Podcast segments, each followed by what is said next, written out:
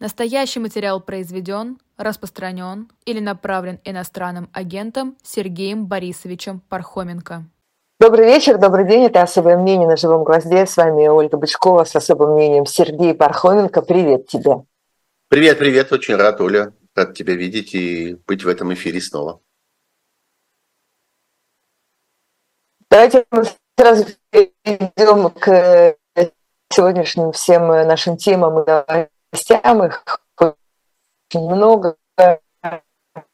А, как-то вот набралось у нас сегодня разных э, в Сергиевом посаде. Непонятно, что там пишут. То ли это пиротехника какая-то взорвалась, то ли что-то на военном заводе, а то ли а, есть уже даже такие сообщения, нашли где-то рядом какой-то лежащий снаряд. Ну, в общем, все теперь, конечно, думают, что, скорее всего, это прилет а не какая-нибудь пиротехника. Но это не потому, что так на самом деле, мы, я не знаю, как там на самом деле, видимо, сегодня это будет более понятно, а потому что люди так думают обычно. Вот до чего мы уже дожили. Прилет в Сергиев Посад, ну а чего? Да, много пострадавших. Вот такая реальность. Я бы с таких довольно общих позиций постарался бы посмотреть на это событие, так сказать, из, из, издалека и в большой исторической перспективе, как ни странно. Хотя, казалось бы, Сергиев Посад какой-то небольшое предприятие, действительно много разных каких-то вариантов. Большая часть этих вариантов связана там с какими-то такими там, бытовыми или полукриминальными обстоятельствами. Часто всякие взрывы, пожары, вот похожие, похожие на это, они, э, они э, оказываются, простите, пожалуйста, у меня тут ко мне кто-то прорывается, э, да, они оказываются там результатом, не знаю, попыток скрыть какие-нибудь хищения или создать какой-нибудь страховой случай или что-нибудь вроде этого. Так что тут может быть много разных вариантов. Но есть одно важное общее обстоятельство. Оно заключается в том, что война перестает быть э, постепенно э, тем, к чему за эти полтора года привыкли. Вот существует некоторый образ войны, который, как не страшно про это говорить, и как не странно про это говорить, э, э, э, простите,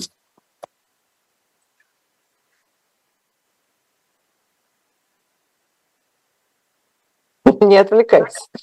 Не могу, нет, нам не дадут поговорить. Возвращайся к нам, да, пускай, пускай там все остальные вот, Существует некоторый образ войны, который стал для людей, э, как не грустно про это говорить, э, таким привычным. Ну да, вот идет война, она идет где-то там. Вот можно посмотреть по карте и сказать, вот здесь война, вот здесь пролегает линия фронта, вот здесь оккупированные территории, вот здесь прифронтовая зона, вот здесь бомбят, вот здесь обстреливают, вот здесь атакуют, а вот здесь отступают. Ну, в общем, это там. А мы живем здесь. А, это постепенно перестает быть так. Постепенно война перестает быть локальным с точки зрения огромного количества людей, на самом деле миллионов людей, живущих в России, локальным событием, которое происходит где-то далеко, не имеет к ним отношения и так далее. Мы много раз говорили это уже при там, прилетах в Москву или в какое-нибудь Подмосковье, э, на Рублевское шоссе, что вот важнейший эффект от этих событий заключается в том, что большое количество людей начинает постепенно понимать, что война их тоже касается. Да, это действительно так. Но вообще в целом война, как, собственно, любая большая война, э, расползается, как огромное чернильное пятно по бумаге, расползается из той зоны, в которой она была начата и для которой, так сказать, они, э, она была предназначена, эта война. Ее собирались вести в Украине, те, кто ее придумали те, кто ее запускали, они думали, что они будут вести войну в Украине, причем не во всей Украине, а вот здесь, где им интересно, вот в этих местах. Теперь это перестает быть так.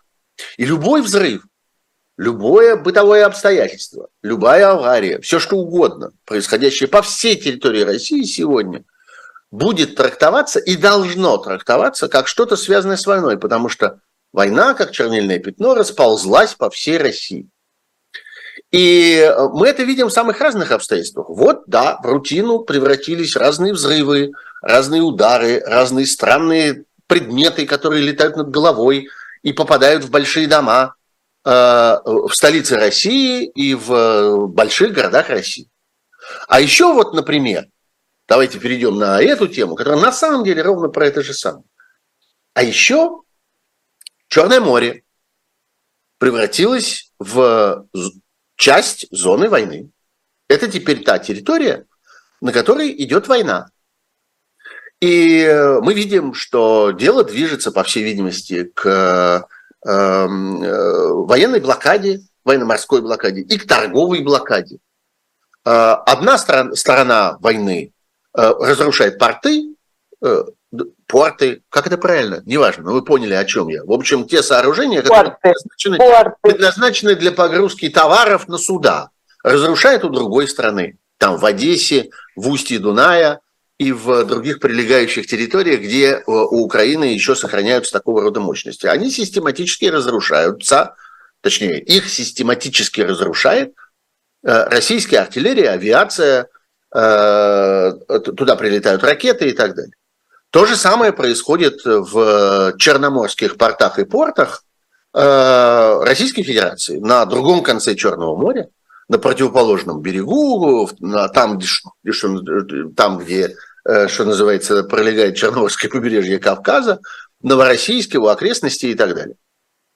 А, и, по всей видимости, в ближайшее время Черное море перестанет быть зоной нормального судоходства. Собственно, уже перестал перестанет быть зоной э, торговли, зоной погрузки с одного конца зерна, с другого конца нефти. Речь идет главным образом об этом, о том, что э, в Новороссийске есть терминалы, которые предназначены для обработки больших объемов нефти и погрузки их на суда. Э, и нефть это идет на экспорт туда, где у России по-прежнему сохранились для ее нефти покупатели, в Африке, в, э, в, на Ближнем Востоке, в странах Средиземноморья, Турция, а оттуда Китай, Индия и так далее. Мы говорили с вами прежде, что все больше и больше, все больше и больше доля российского экспорта нефти происходит вот таким морским путем с помощью танкеров. Россия для этого и разные компании, так или иначе связанные с Россией, накупили всякой рухляди, всяких старых танкеров. И, в общем, это и стало альтернативой привычной трубопроводной торговли, которая которую Россия развивала на протяжении многих довоенных десятилетий. Э, Все, Черное море становится зоной войны. И оно станет зоной войны, например, для авиации тоже. Если вы посмотрите сегодня в любое из приложений, где в режиме реального времени отражены э, полеты э, самолетов гражданской авиации, Flight Radar, например, то вы увидите очень красноречивую картину. По всему миру густо-густо летят самолеты, пролегают вот эти, так сказать, невидимые дороги для э, гражданской, э, коммерческой, торговой и разной прочей авиации, а над Украиной большая дырка и прилегающими к ней территориями со стороны Российской Федерации. Большая дырка, там никто не летает. А над Черным морем опять летают, перестанут летать. А над Кавказом опять летают, перестанут летать эта дырка, эта клякса будет разрастаться все шире и шире, все больше и больше. Э, таково свойство больших войн. Россия ведет громадную войну, не локальный конфликт, как ей хотелось бы по-прежнему себе представить и как ей хотелось бы продемонстрировать, а громадную войну, затрагивающую интересы огромного количества стран, делающую безжизненными большое количество территорий – вот сейчас эта территория, так сказать, от Сергиева Посада, где что-то такое взорвалось, то ли в связи с войной, то ли, то ли параллельно с войной, до Новороссийска, где э, почему-то поврежден э, десантный корабль и э, танкер и что-то еще, и со дня на день все это, несомненно, несомненно будет продолжаться. И я бы дальше перешел к теме, которая многих удивила на минувшей неделе, что вот Почему-то в Саудовской Аравии, в городе Джидда, э, произошла какая-то странная конференция, собралось там 40 разных стран, включая большие страны, типа Китая, э, и вообще страны БРИКС там были, так сказать, богато представлены, э, только России там не было. И они обсуждали проблемы российско-украинской войны, и перспективы прекращения этой войны, и перспективы э, возможных когда-нибудь переговоров по поводу прекращения этой войны и так далее. И как-то все страшно заинтересовались, а что такое случилось? А как это можно обсуждать, вот это все без России? Ну, здесь есть несколько разных ответов. Один ответ заключается в том, что, э, я не знаю, на Тегеранскую конференцию, например, э, почему-то из ведомства Риббентропа никого не позвали. Там не было представителей э, германского МИДа Хотя обсуждались проблемы, связанные с окончанием советско германской, в том числе, среди прочих войн, из которых состояла Вторая мировая война, обсуждались перспективы этой войны. Как это без Германии можно это обсуждать? А вот так можно было обсуждать без агрессора.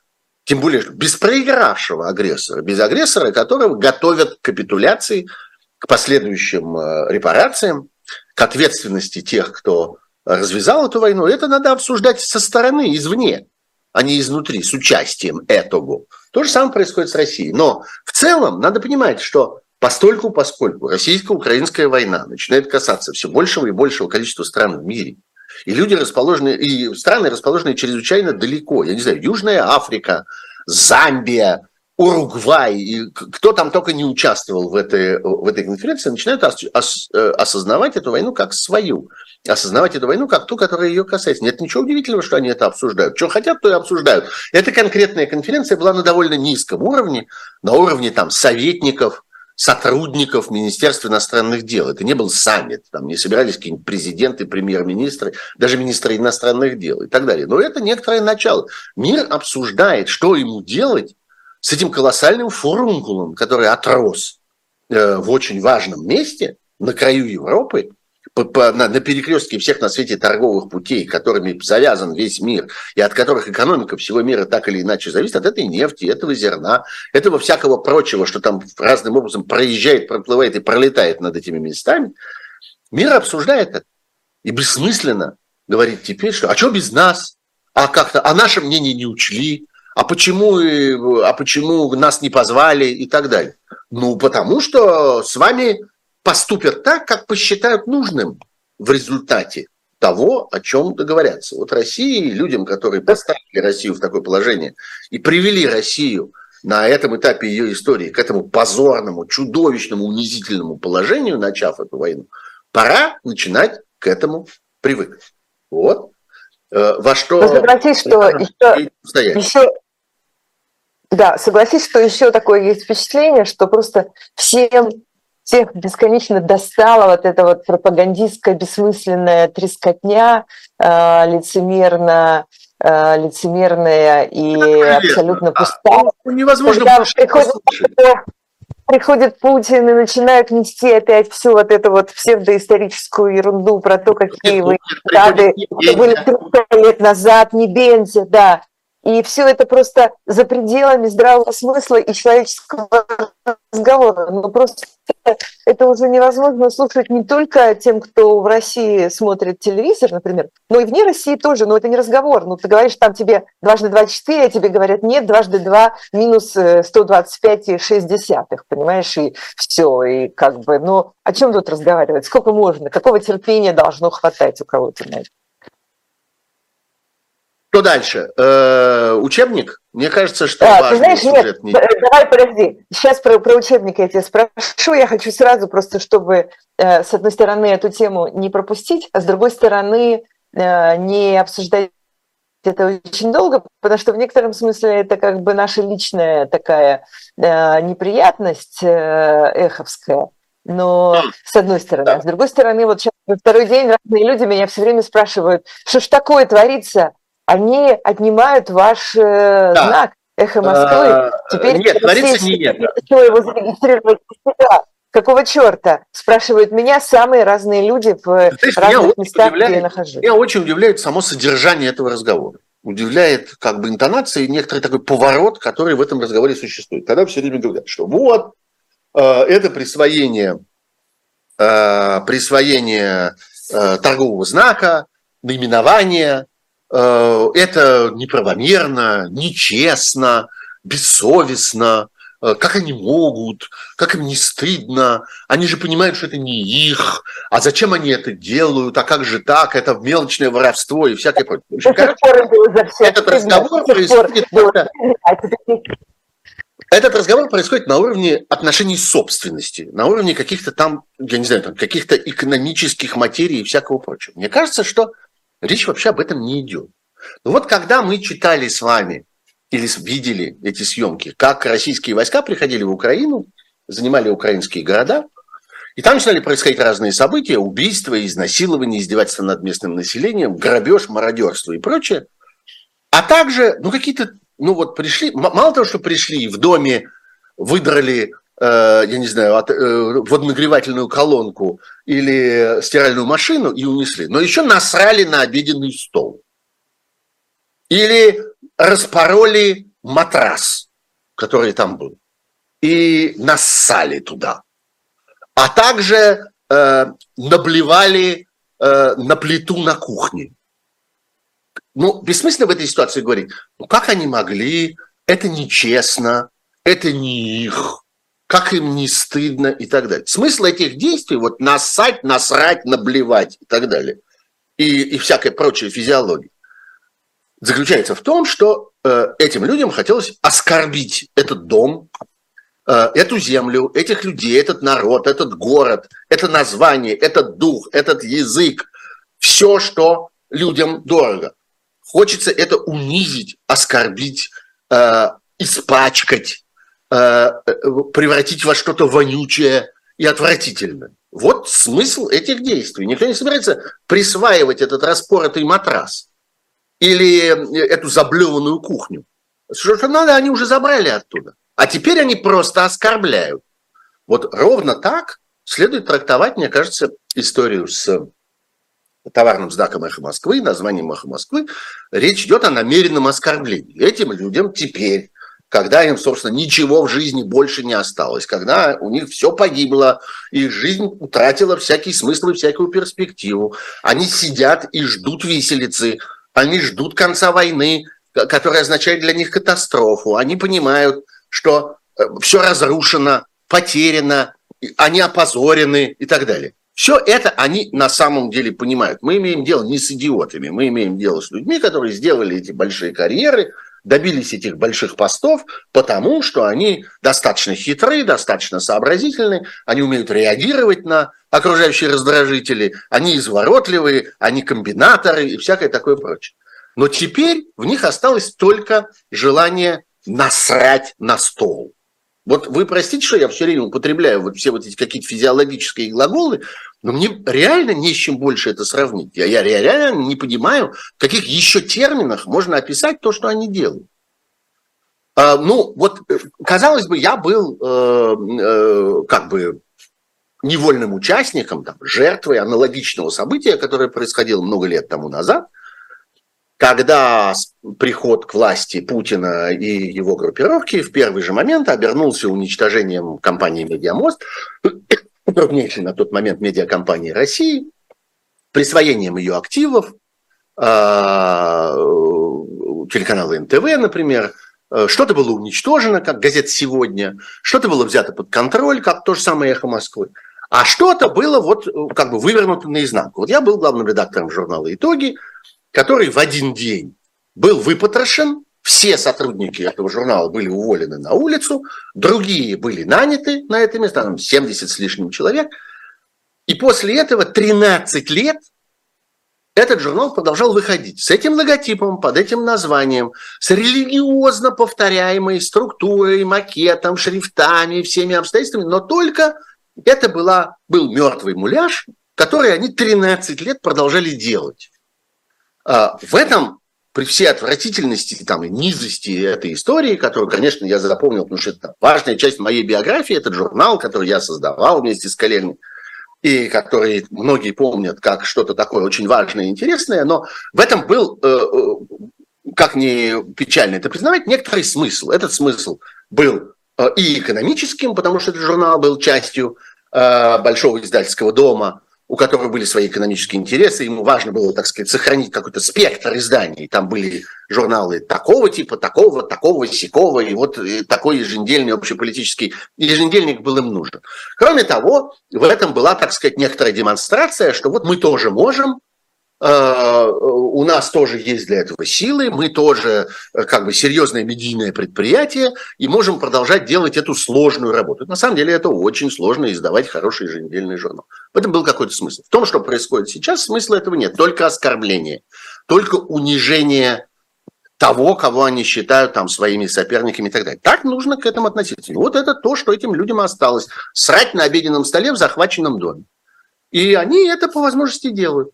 Эм, будет ли там вещание, э, под этим названием. Будет ли это каким-то образом использоваться? В общем, не имеет никакого значения, потому что, в общем, всякий человек, который когда-либо слышал «Эхо Москвы», который когда-либо был потребителем этой информации, этой работы, этого стиля, работы этих ведущих, этих программ и так далее. Я сам вел 19 лет программу суть событий на, на э, «Эхе Москвы». Это вообще как, как бы самое длинное дело, которое я делал в своей жизни, за исключением воспитания детей.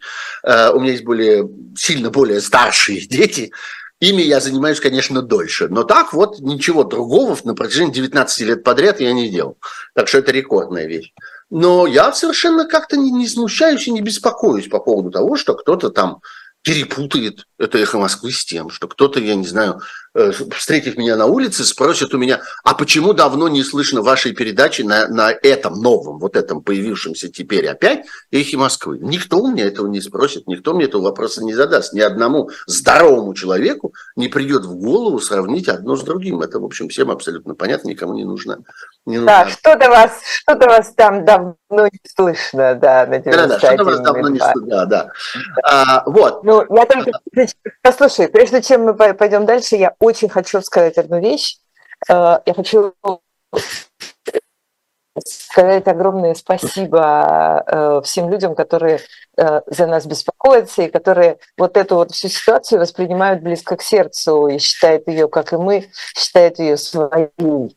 Я ужасно всем благодарна, кто вот с такими тревожными какими-то и очень очень сочувственными э, сейчас вопросами обращается ко мне. И я, конечно, э, всем хочу сказать только, что, что ничего, мы, мы с вами вместе все это должны обязательно пережить. Вот, вот так вот. Оно все не навсегда. Будем, будем в это верить.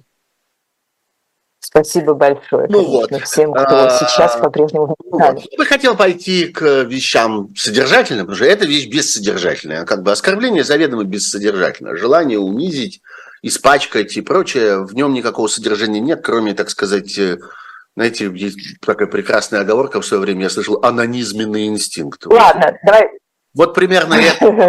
Давай про новую учебник истории. Да, а вот это серьезно. Значит, э, что... Где переписали, где попытались переписать то, до чего смогли дотянуться.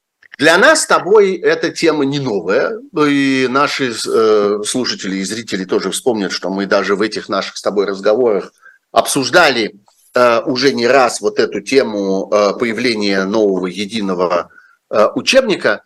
Э, важнейшее слово в этом словосочетании, вы будете смеяться, это слово «единый». Вот это новость. Вот это важная вещь, что в России появляется, вопреки Российской Конституции, это я тоже говорил, но поскольку это важнейшее обстоятельство, я это повторю, вопреки Российской Конституции появляется официальная идеология снова. Раньше, несмотря на весь напор пропагандистских медиа, контролируемого государством телевидения, человека, который продолжает называть себя президентом России, разнообразных, там, я не знаю, русской православной церкви, разнообразных халуев, которые при русской православной церкви и при этом так называемом президенте существуют и так далее. Все это было в некотором роде их лишни, ли, личным делом. Мы могли всегда говорить, что в России идеология запрещена. Вот статья Российской Конституции, где это по-прежнему написано, после всех изменений, поправок, вивисекций, издевательств над Конституцией, все это по-прежнему там существует. Значит, теперь появляется этот единственный учебник.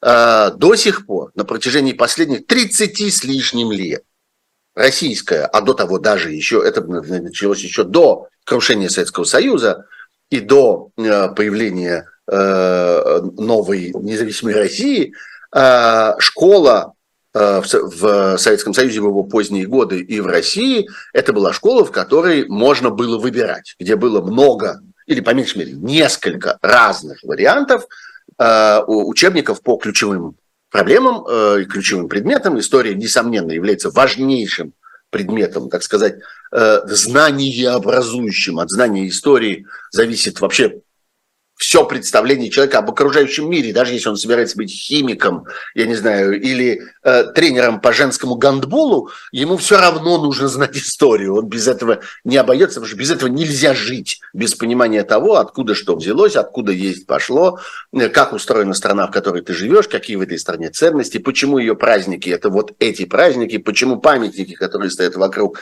это вот эти памятники, почему традиции выглядят так, воспоминания выглядят так. Это центральная вещь для человека, человека как мыслящего существа в любом случае. Так что история очень-очень важна. Э, так же важна, как там язык, например, без которого человек не может, э, не может обойтись. Вот. И э, теперь это унифицировано, теперь это идеологизировано. Теперь есть не правдивая информация, не справедливые суждения, не э, э, достоверные обстоятельства э, и сведения, а, а есть правильный, одобряемый государством, и все остальные, то есть неодобряемые государством, ответы на эти жизненные вопросы. Они изложены в этом учебнике.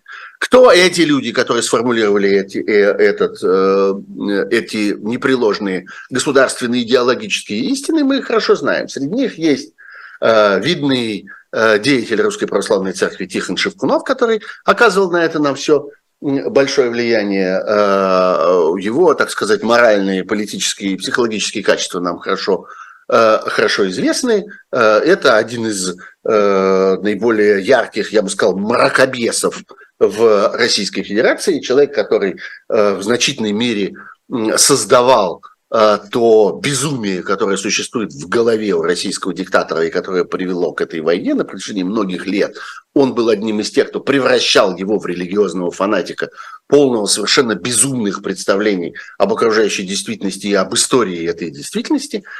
Вот. Э, кроме того, там есть, э, собственно, идеологом и, так сказать, руководителем рабочей группы был человек по имени Владимир Мединский, когда-то министр культуры Российской Федерации, теперь советник э, российского диктатора и э, чиновник администрации президента, э, человек, которого э, научное сообщество, историческое сообщество России признало в свое время безграмотным графоманом, человеком абсолютно неспособным э, проводить э, исследования, человеком, который присвоил себе э, статус ученого, статус э, историка, человеком, который писал безграмотные, бездарные, э, полные воровства научной работы, человек, э, диссертация которого в свое время была признана ахинеей, построенной на бессмысленной, безграмотной манипуляции источниками, с которыми он, с одной стороны, не умел работать, а с другой стороны, не хотел учиться работать и так далее. Вот этот человек сегодня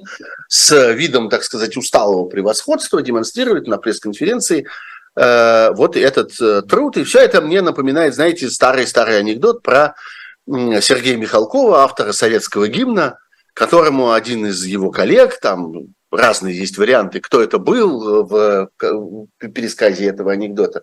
Один из крупных советских поэтов в то время сказал, что как-то в частной беседе позволил себе, что да, вот я видел этот текст э, гимна, который ты написал, ну, стишат это, в общем, так себе, довольно бездарные у тебя получились, вот тут рифма как-то, а вот там Э, размерчик э, как-то подкачал и так далее, на что Михалков по легенде ему сказал, что стихи, может быть, и говно, но вставать все-таки будешь.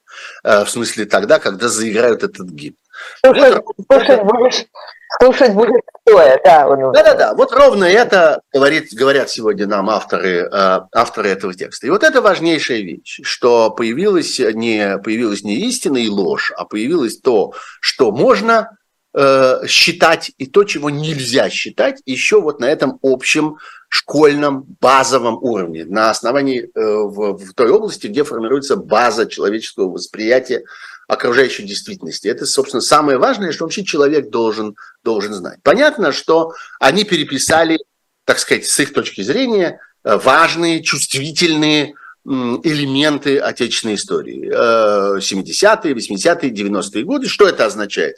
что это означает, что они решили внедрить ложь по поводу того, что такое был советский строй, почему им потребовались 70-е и 80-е годы, потому что их не устраивает представление современных людей, вообще представление мира о том, как э, существовал Советский Союз в пору своего коммунистического тоталитаризма, они, они пытаются переделать эту часть истории, э, э, они пытаются переделать все, что связано с процессом гибели Советского Союза и объяснением причин этой гибели, и описанием механизмов этой гибели, и, соответственно, появление на политической арене той Э, политической группировки, которая до сих пор Россией, э, Россией управляет, тогда, так сказать, эти отношения и связи зарождались, э, так или иначе. Ну и все, что привело к катастрофе. И поскольку им важно объяснить, что катастрофа, которую они организовали, была неизбежна, что катастрофа, которую они своими руками создали, в действительности имеет под собой какие-то там объективные причины и так далее. Поэтому они переделывают все все предыдущее. Они фальсифицируют, э, так сказать, с запасом, э, с упреждением, э, потому что невозможно объяснить эту войну, если вы не переврете заблаговременно то, что ей предшествовало. Вам важно начинать врать раньше, вам важно начинать искажать пути подхода к этим катастрофическим событиям, результат которых сегодня мы можем наблюдать, и в результате которых Россия как государство, несомненно, погибнет, возродится под каким-то, возможно, новым именем, в какой-то, возможно, новой форме, в как, на какой-то, возможно, другой, по-другому устроенной территории и так далее. Мы этого всего пока не знаем, но мы понимаем, что ту Россию, которая досталась им, попала в их руки, они уничтожили, превратили ее в изгоя, э, ввязали ее в войну, в которой она понесет поражение, и из-за которой она будет расплачиваться многие десятилетия, вся целиком. Вот для, для объяснения этого им пришлось придумать этот учебник. Понятно, что этот учебник одна, одно из тех явлений нашей жизни, которые существуют до тех пор, пока существует этот режим, он не переживет э, ни э, этого диктатора, ни э, этих э, отношений, которые этим диктатором установлены. Э, к сожалению, предстоит среди прочих, так сказать, расходов, среди прочих несчастий, которые предстоят России в связи с этой войной и с окончанием этой войны, предстоит еще и выкорчевывание вот этой лжи. Нужно будет создавать другие учебники, уничтожать этот, э, как-то переобъяснять детям заново, что все, что было в этом учебнике, было сочинено бессовестными, бесчестными, преступными людьми. И, к сожалению, вот мы вынуждены были, мы, учителя, и вынуждены были вам это рассказывать под страхом разного рода наказаний. Все это предстоит делать. Все это та часть последствий, вся это та часть, так сказать, чистки этих громадных авгиевых конюшен, который в России еще предстоит. Вот добавилось, с сегодняшнего дня добавилось еще, ну, точнее, добавится с 1 сентября, когда этот учебник вступит в эту деятельность, об это действие. Тут есть э, да, тут есть у меня еще э, пара вопросов тебе как раз исторического свойства. Один из них э, буквально в нашей рекламе, которая сейчас у нас на этом канале будет, для того, чтобы вам напомнить, что у нас есть хорошего на живом гвозде буквально минута. Э, расскажу потом как раз про еще одну историческую книжку э, злободневного свойства, и потом продолжим это особое мнение. Живой гвоздь остается в Москве и ежедневно освещает для вас новостную повестку. Мы собираем для вас самые яркие мнения политологов, экономистов и деятелей искусства, чтобы вы всегда могли увидеть ситуацию в мире с разных сторон. Поддержите нас в это непростое время, чтобы мы могли развиваться и дальше. Как это сделать? Переходите по ссылке под трансляцией или воспользуйтесь QR-кодом, чтобы оставить свой донат. У нас есть парадоксальная ситуация это непросто, потому что останется в истории. Ну, Владимир Борисович, вы прям как ребенок. У вас есть лучшие средства обороны? Нету.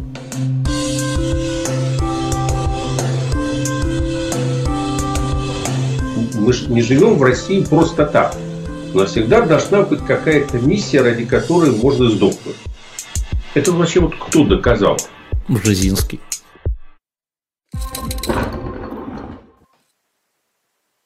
Обещанная эм, историческая история, извините, что я так говорю, или наоборот, это э, очередная книга, новое поступление в магазине «Дилетанта» Александр Солженицын. Э, книга под названием «С Украиной будет чрезвычайно больно». Э, Солженицын до последних дней писал об отношениях Украины и России, которые стали постоянной горечью писателя, говорится в кавычках в аннотации. И здесь собраны его тексты об истинном значении свободы, взаимном недопонимании между Россией и Западом и новых рисках, которые грозят современной цивилизации. Очень, я вам скажу, хорошо идут сейчас э, тексты, посвященные так или иначе истории и взаимоотношениям стран, с, э, написанные давно и на которые сейчас мы смотрим другими глазами. Просто это совершенно удивительно. Не пропустите эту книгу на сайте э, Дилетант Медиа, shop Дилетант Медиа. Александр Солженицын с Украиной будет чрезвычайно больно. Ее обложка должна быть сейчас у вас на экранах.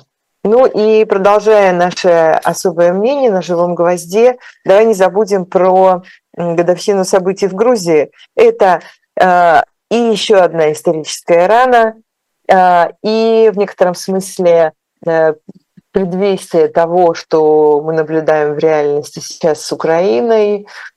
Э, и, конечно, э, еще один э, сюжет, вокруг которого наворачивается не только очень много слез, горя и несчастий, но и очень много лжи и всякой трескотни с московской стороны, конечно. Да, это важный, важное событие в истории России – оно тоже будет унижено, оскорблено, переврано и, и, и вывернуто наизнанку, так сказать, творцами новой исторической идеологии. И э, понятно, что никакой правды э, об, э, о причинах тех событий, о ходе тех событий, о последствиях тех, тех событий в России до тех пор, пока не падет этот фараонский режим, невозможно будет Эм, в официальном обороте, например, в школе обсуждать, но война в Грузии действительно оказалась важным, грозным предвестником и, э, ну, во многом прецедентом для агрессии России в Украине. То, что она осталась для России безнаказанной, то, что э, мир отнесся э, разнодушно и безразлично к этой войне, то, что некоторое количество Э, правивших тогда в крупных европейских странах циничных, безответственных чиновников, ну, таких, например, как президент Франции Николя Саркози тогдашний, продемонстрировали э, абсолютно бессовестное и э, э, безнравственное свое отношение к этим событиям. Э, э, тогда, собственно, после этой войны, тоже важно, важно это помнить, происходила, ну и в ходе этой войны, сразу после этой войны происходила массовая скупка европейских политиков, когда э, германский канцлер оказался э, сотрудником «Газпрома», когда были установлены очень многообразные и, я бы сказал, не бескорыстные отношения с итальянским лидером Берлускони и его окружением, когда Францию, что называется, купили в лице, в лице тогдашнего президента Саркози купили за сделку о Мистралях, э, военных кораблях, которые тогда как бы заказала Россия на, в общем, не очень большую сумму, около миллиарда евро, но это оказалось поводом достаточным для того, чтобы тогдашняя французская администрация во главе Саркози заняла совершенно безнравственную позицию э, по существу, способствуя тому, чтобы эта война э, осталась безнаказанной. Это важный очень важный очень момент, который многому научил э, э, Путина и его окружение. И когда мы говорим о том, что помимо религиозного фанатизма, помимо без, исторической безграмотности и безумия, которое творится в их мозгах в строительстве картины мира, когда они продолжают считать, что Россия окружена врагами, что на нее нападают со всех сторон, что, э, собственно, все, что происходит в мире, происходит для того, чтобы нанести России какой-нибудь ущерб, и в результате из этого больного воображения рождаются идеи войны. Э, среди прочего, есть еще другой важный элемент, который заключается в том, что э, власть денег безгранична что все, все продается абсолютно все. Часть этого религиозного фанатизма, это фанатичная вера во всесилие денег. И что если вам кажется, что что-то такое не продается, значит просто предложите дороже. И тогда продадут. Вот они этому учились на протяжении многих лет, и есть несколько исторических эпизодов, которые э, были важным подтверждением этой чудовищной безнравственной позиции. Это там покупка Олимпиады, например, которую коррупционным путем добыли для Сочи. Покупка э, э, чемпионата мира по футболу. Как это неудивительно, два спортивных события были в этом смысле очень важны политические, потому что они подтверждали вот это представление о том, как устроен мир, о том, что в принципе абсолютно невозможные, невыносимые вещи можно просто купить за деньги.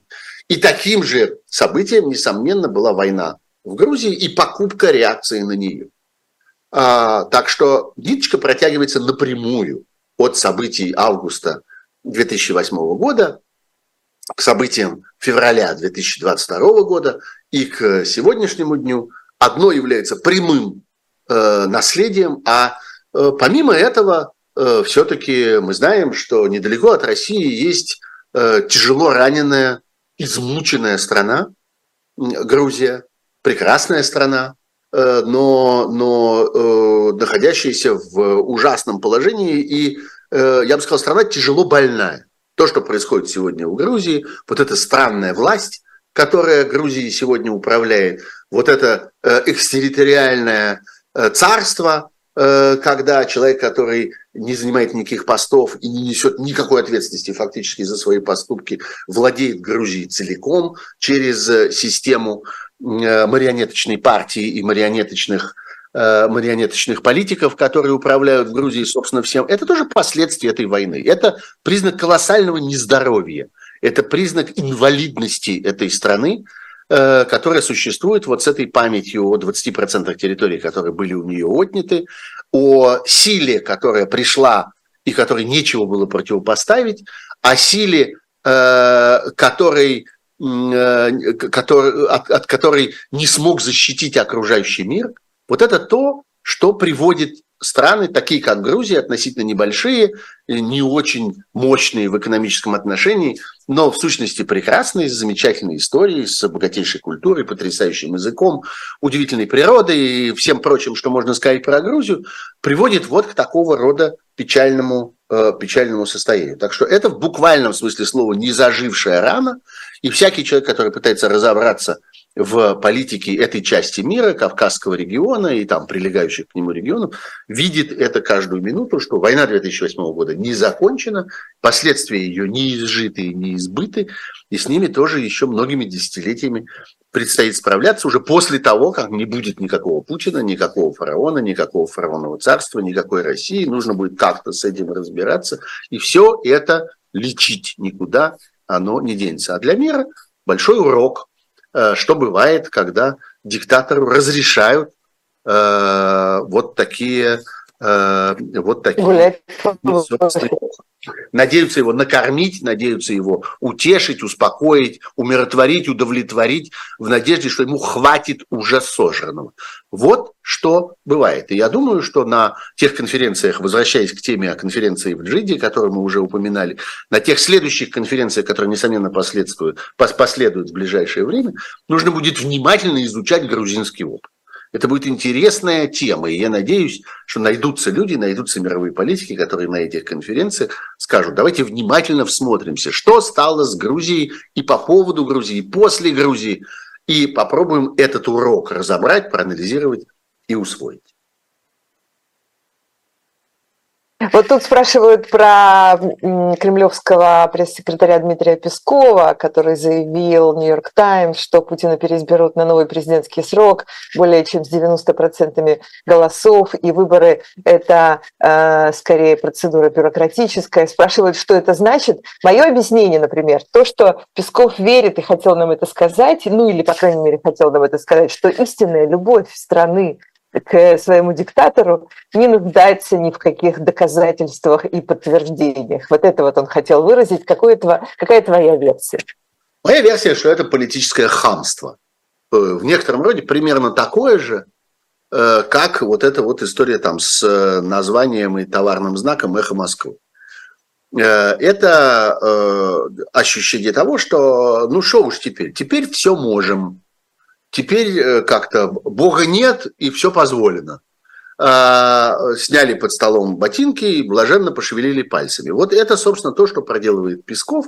Надо сказать, что это... Бог есть. Это его цитата... Владимир Владимирович, непонятно.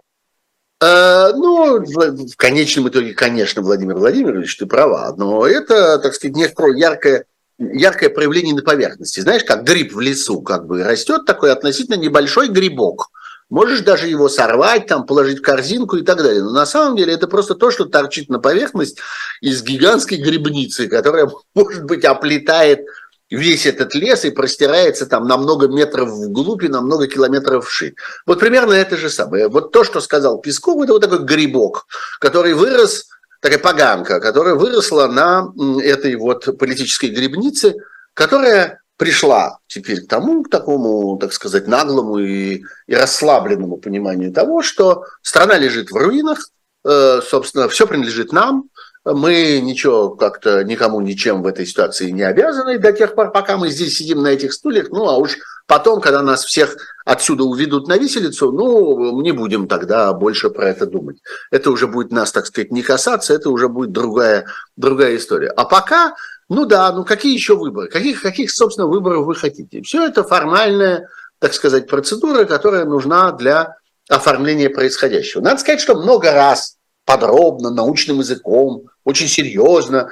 Это описано во всяких политологических книжках, где говорят о том, что да, вот существуют такие такие, так сказать, электоральные диктатуры, существуют такие режимы, которые являются абсолютно диктаторскими, абсолютно антидемократическими, но они считают необходимым иногда оформлять свои решения вот этими вот, э, так сказать, внешними процедурами.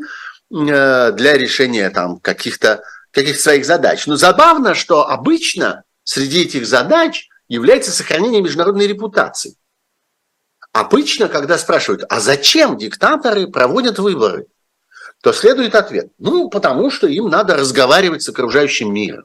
Им нужно уметь ответить окружающему миру на наивный вопрос, а, собственно, почему вот этот человек Э, продолжает подписывать международные документы от имени этой страны. Как бы, где причины, где источники легитимности его подписи? Он, собственно, кто такой? И на это им говорят, ну как же, вот выборы же прошли же, вот же, смотрите, видите цифры, тут вот люди ходили, голосовали, ну и вот у нас теперь так получилось, что этот вот э, значит, э, диктатор, который уже 40 лет сидит на этом стуле, будет сидеть еще следующие 10 лет, потому что люди проголосовали за него. Удивительным образом ну, как бы эта логика продолжает действовать в Кремле. Они как продолжают это делать, потому что им кажется, или они хотят сделать вид, что они этим какую-то легитимность сохранят или там создадут какую-то возможность для международного разговора и так далее. Но все это разрушено гораздо более сильными средствами. С Путиным не будут разговаривать, и с Путиным не будут подписывать не потому, что его не выбрали, не потому, что он не соблел демократическую процедуру, не потому, что он позволил себе там, не знаю, какое-то законодательство или там какие-то решения, что-то сделать или, наоборот, что-то не сделать во внутренней политике. С ним не разговаривают потому, что он военный преступник. И это как-то посильнее будет. И в этом смысле это действительно курица с отрубленной головой, которая продолжает бегать по двору и продолжает совершать какие-то механические поступки. Вот они затевают эти выборы – как будто бы им по-прежнему, как многим другим вот таким электоральным диктаторам, нужно подтверждение легитимности. Но они не получат этого подтверждения легитимности, потому что есть вещи посильнее. Есть обстоятельства, которые перекрывают это напрочь. Потому что есть эм, а, э, с помощью выборов они не отменят э, мандат на арест, выданный Международным уголовным судом, и множество еще других мандатов, которые впереди. Впереди еще ожидает много таких решений.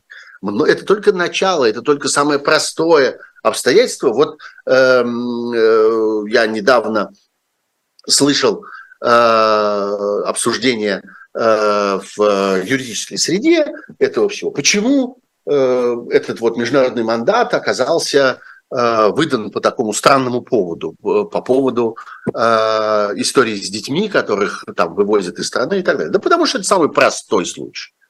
Потому что это самая короткая цепочка. Простой, самая очевидная. Вот с Христом смысл. например, мы это обсуждали. самое да. очевидное. Да, простой смысл очевидный. Мгм. Ну да, э, мы обсуждали это вот в пятницу. У меня был стрим, гостем которого был Христо Грозев. Посмотрите, если еще не видели. И вот он говорил об этом. О том, что история с вывозом детей – это просто такой э, случай, когда доведение как бы, ответственности до самого верха оказалось технически самым простым. Потому что Путин сам про это говорил, привел этих детей на митинг в Лужниках, и, в общем, там нечего было доказывать, все было очевидно. А есть другие, гораздо более сложные случаи, связанные там с э, военными преступлениями, с э, убийствами мирного населения, разрушением мирных объектов э, и всякого такого. Там доказывать сложнее. Но это будет сделано, эта работа будет проделана и так далее. И в этой ситуации выйти и сказать, а зато его выбрали на выборах, а зато он законный президент, потому что за него проголосовали, это будет как-то немножко странно. Но эти люди продолжают это делать, и более того, продолжают этим хвалиться. И, собственно, речь Пескова и вот эта фраза Пескова, сказанная им журналисту Роджеру Коину, который в Нью-Йорк Таймс опубликовал гигантскую, кстати, громадную статью о России, там поехал в разные далекие края, это, кстати, отдельная интересная история, как ему это удалось и почему с ним не случилось по дороге никаких неприятностей, и с кем именно он договорился для того, чтобы эту статью иметь, э, иметь возможность подготовить э, и это путешествие иметь возможность совершить. Э, но э, вот э, Песков говорит про это как-то по инерции, продолжая этим хвалиться как чем-то важным. Нет, на самом деле это потеряно, это навсегда утрачено для них в качестве аргумента, в качестве инструмента их политики. Эти выборы им больше не пригодятся. Вот я бы считал важным, чтобы, рассуждая о них, а мы все больше и больше будем говорить о выборах по мере того, как они приближаются, чтобы мы помнили об этом обстоятельстве. Зачем они устраивают эти выборы и какова в действительности будет роль этих выборов. Есть теперь большая разница между одним одним и другим, между намерением и результатом.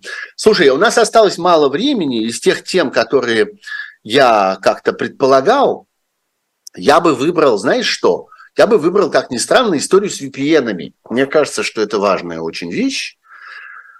Э, важное очень обстоятельство. Давай. Э, да, э, собственно, это новость последних двух дней. Дело в том, что сложился некоторый такой статус-кво на протяжении всей этой войны, когда э, спецслужбы в России и разного рода, так сказать, обслуживающие власть э, административные органы последовательно перекрывали доступ к разным информационным ресурсам, а граждане, в свою очередь, в массовых количествах находили возможность это обходить, и система VPN расцветало все пуще и пуще, и было довольно большое количество разных, в том числе и международных организаций, которые всячески этому способствовали. И удалось э, специалистам, э, которые вот работали с этой сферой, внедрить в сознание очень многих в мире своих партнеров. Вот в частности этим занимался, скажем, есть такой замечательный эксперт Михаил Климарев, которого многие знают, который как-то важный специалист по этим э, всем обстоятельствам. Э, вот он говорил, что России нужны э, что Украине нужно вооружение, а России нужны VPN, точнее русским, русским пользователям.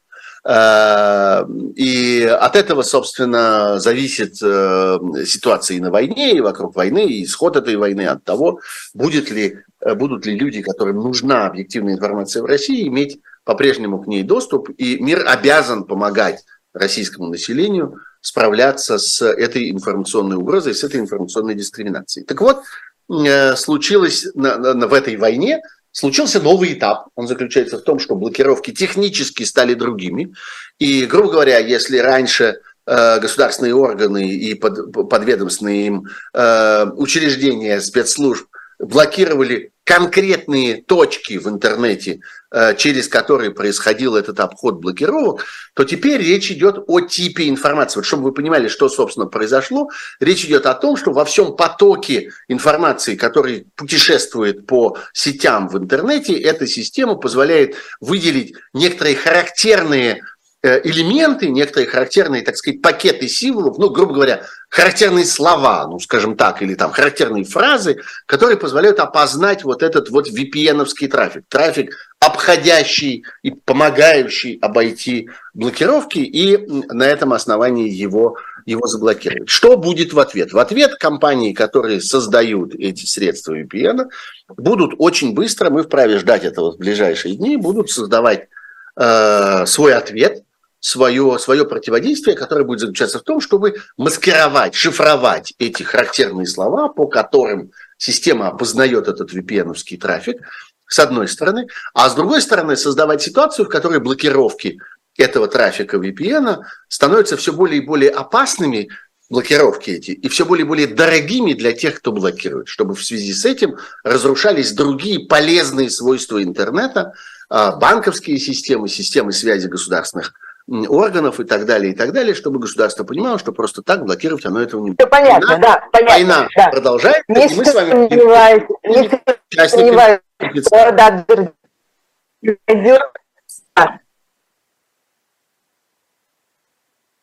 Да, и мы, конечно, и, конечно, люди придумают, э, как выйти из этого положения. Всем счастливо, пока.